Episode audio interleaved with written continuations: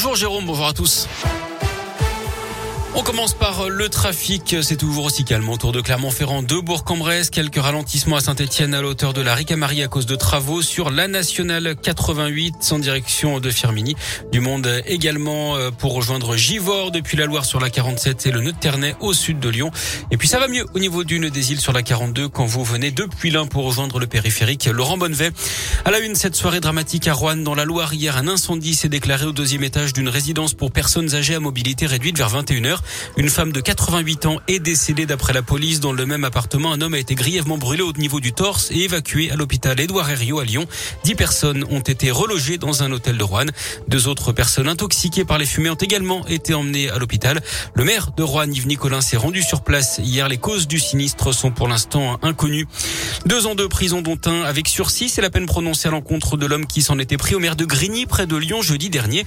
Il l'avait giflé pour une histoire d'attribution de logement. Il devra purger une peine d'un an de prison à domicile avec bracelet électronique. Il était également mis en cause pour avoir menacé de mort et insulté les élus présents avec un couteau. Le mis en cause a également l'interdiction de paraître à Grigny. Il devra verser mille euros de dommages et intérêts au maire de la commune. Réunion d'urgence au Conseil de sécurité cette nuit sur la crise entre la Russie et l'Ukraine. Le président russe Vladimir Poutine a mis le feu aux poudres hier en ordonnant à ses troupes d'entrer dans les territoires séparatistes de l'Est de l'Ukraine dont il a reconnu l'indépendance. L'Ukraine et les Occidentaux dénoncent une violation de souveraineté et annoncent des sanctions. La secrétaire adjointe de l'ONU estime que les prochaines heures et jours seront critiques. Le risque de conflit majeur est réel et doit être évité à tout prix, dit-elle. Koh-Lanta, de retour ce soir. Cette édition deux mille vingt-deux s'intitule Le Totem Maudit. Elle se déroule aux Philippines. La particularité du jeu cette année, c'est qu'il n'y a plus un mais deux totems en jeu. Au casting, vingt-quatre aventuriers âgés de vingt à cinquante-deux ans.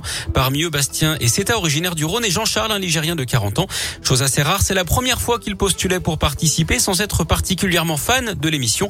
Mais son métier et son profil semblent avoir séduit la production. Je connaissais pas l'émission, mais par contre, Koh-Lanta, c'est un terme maintenant qui est entré dans le quotidien, donc je savais de quoi il retournait. Voilà, et ça s'est fait comme ça, je pense en grande partie par rapport à, à ma façon de vivre et à mon métier. Je suis fustier. Le terme, ça vient du fût, du travail du fût, donc c'est des maisons qui sont en rondins de bois brut. Et donc, c'est des arbres qu'on superpose et qu'on entrecroise. Et à la fin, on a une maison. Forcément, euh, vu mon métier, eh ben, ça a intéressé. Ça s'apparente un peu à la cabane qu'il faut construire. Après aussi, ma façon de vivre, je vis assez simplement, donc euh, c'est le cas quand on est sur Koh-Lanta, donc que ce soit au niveau survie ou au niveau euh, débrouillardise, euh, j'avais quelques notions, même si j'étais pas un grand spécialiste non plus.